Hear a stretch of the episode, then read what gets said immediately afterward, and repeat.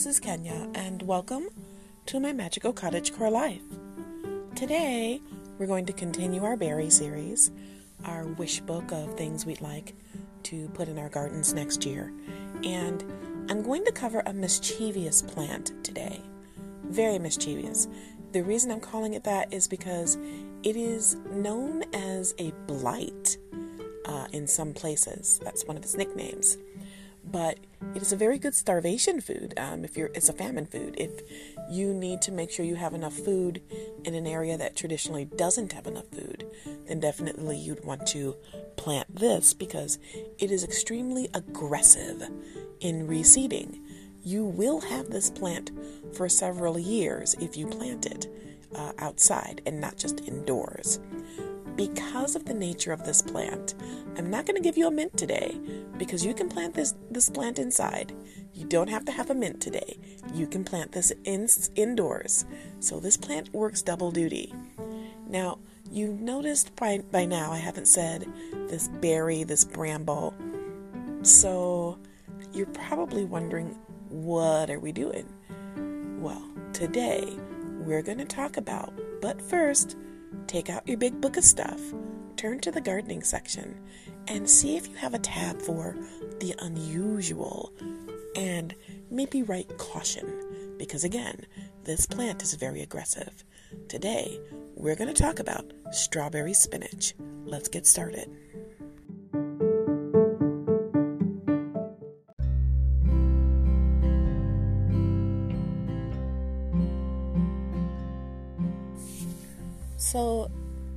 Strawberry spinach is actually not sweet. It's not going to be sweet like a berry, like a a raspberry or a strawberry at all. It does not it does not taste like strawberry. It's a misnomer. It's something people used, but it's not quite right to describe the phenomenon of how the seeds clusters look to them when they're trying to explain something that you don't see anywhere else. Because this particular plant, uh, you want it to bolt if you're trying to get the little berry clusters that are what makes strawberry spinach known as strawberry spinach. And usually that's not what you want as a gardener. Uh, making, you know, your your plan for your garden, most people do not plan to allow their spinach or leafy greens to bolt because they don't want that. They want to be able to cut and come again and be able to enjoy those leafy greens in salads or in soups or stir fries or sautés, or even to dehydrate in powder for a good long time without the plant bolting. Because once the plant bolts, that's usually that's it that's the end because the flavor will turn because now it's making seeds and the plant is trying to pass on its genetic signature to the next generation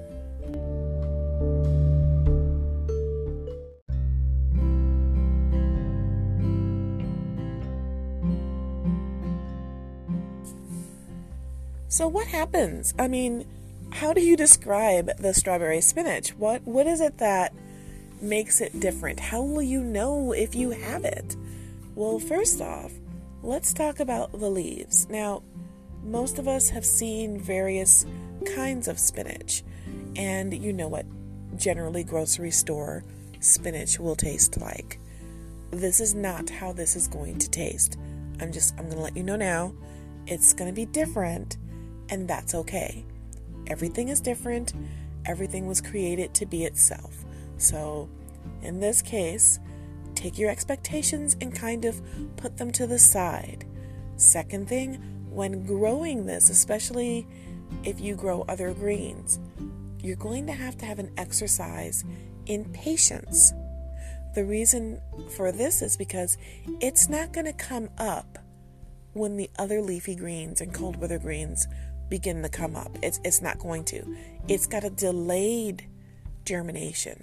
So you might think that you're not going to have a crop of strawberry spinach because everything else is moving and grooving, and you're sitting there and it's not moving or grooving at all. But that's okay. Just just trust the process. It's going on, it's happening. It's just happening underneath the soil and inside the seeds for a while.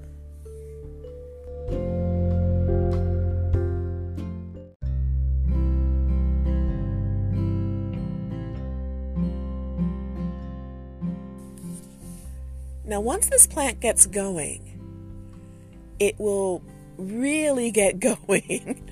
um, it's going to, to spread out. It's not going to be a straight up and down affair. It's going to be kind of spread out. It's going to have very distinct leaves, very distinct. As a matter of fact, you almost could say that they're pointy. And no, they're not like straight like a, a needle or anything like that. They're not like a, a yarrow, leafy or lacy or anything. No, no. These are kind of like, they're almost like a little bit of an arrow. Um, they have a tooth to them. So, you know, it's it's a different kind of plant. And once it gets going, you have a good period of time to start cutting it and adding it to your food, your regular meals, your salads, your soups, whatever it is you want to use it for before it begins to actually sh- throw off those shoots. And it has a taproot, and you can actually eat the taproot too.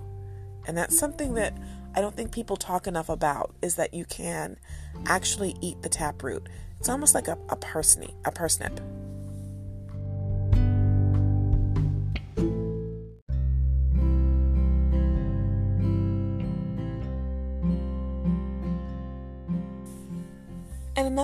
Need to know is that strawberry spinach is not really a spinach. Yeah, I know nothing about this is what it seems, right? It's the plant of mystery, but it's also known as strawberry blight. We'll get into why it's called that in a little bit. But another uh, nickname it has is strawberry goosefoot because to some people the leaves look a little bit like goosefoot or lamb's quarter but it is not. And they do not look the same. They are similar, but they do not look the same. Don't let people tell you that they are. Uh, there's other nicknames for it, like uh, beetberry or uh, even something called strawberry stick. But no, this is this is a completely different plant. It's actually closer in relation to beets and amaranth than it is to um, to spinach so that is definitely something new to learn and to pass on. Um, this is this is getting more and more fun as we go, right? And it goes with several kinds of meat as well as seafood, specifically shellfish. So it's got a good versatility, and I've heard that it even goes well with walnuts. So there's there's like a nice array of salads there that present themselves just knowing this, you know? But let's talk about aggression.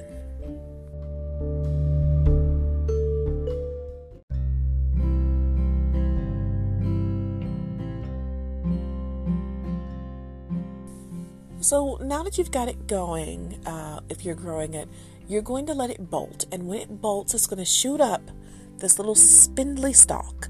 And when that happens, once that happens, it's going to make all of these little berry like flowers. They're pretty, they're going to be really, really, really pretty, and they're tart. But after you let the flower come and go, you'll get these berries. And in actuality, these are the vehicle through which the plant spreads its seeds. And those berries, you know, birds love them. We know how birds are. Animals like them. People like them and it's supposed to be closer to a mulberry.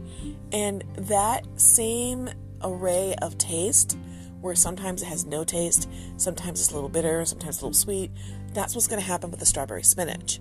So it's kind of going to come down to what kind of soil you have.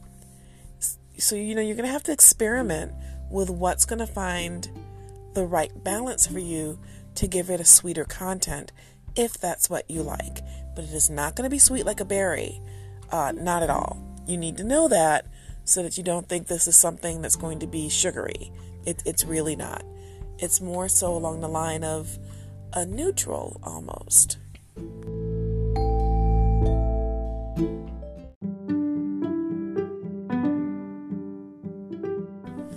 So now we get to aggressive seeding. People think oftentimes this plant is a perennial because it comes back over and over and over again. It is not a perennial, it is an annual.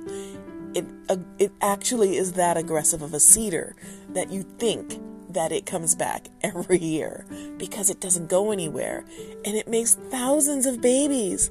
It makes thousands of babies, which is why it's known also as a famine plant because it's something you could grow and be able to eat uh, quickly and reproduce.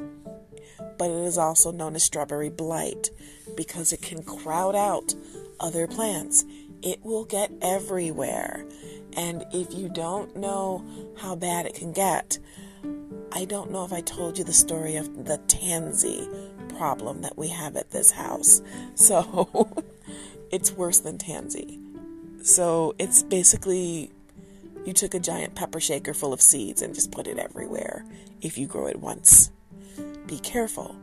Cover it. Be very careful and cover it once it starts to bolt and the flowers get ready to start making berries. Once those berries start, cover it with some chiffon or netting to keep it from getting away from you, or else you will have it everywhere. If you're growing it indoors, which you can, just give it some good sun, some partial sun or good sun, you are going to not have this problem. Maybe in your pot, but that's about it. Whatever you drop will seed. Whatever the seeds are you pick up and you drop on that dirt, they will seed. It is just that prolific. It is just that prolific. And yes, you can use this ink, I mean, use this dye from this plant as an ink, and it was used to dye baskets by several peoples who lived here before we did and who are still living here, but I can't really be certain that they're using it the same way because I didn't ask them.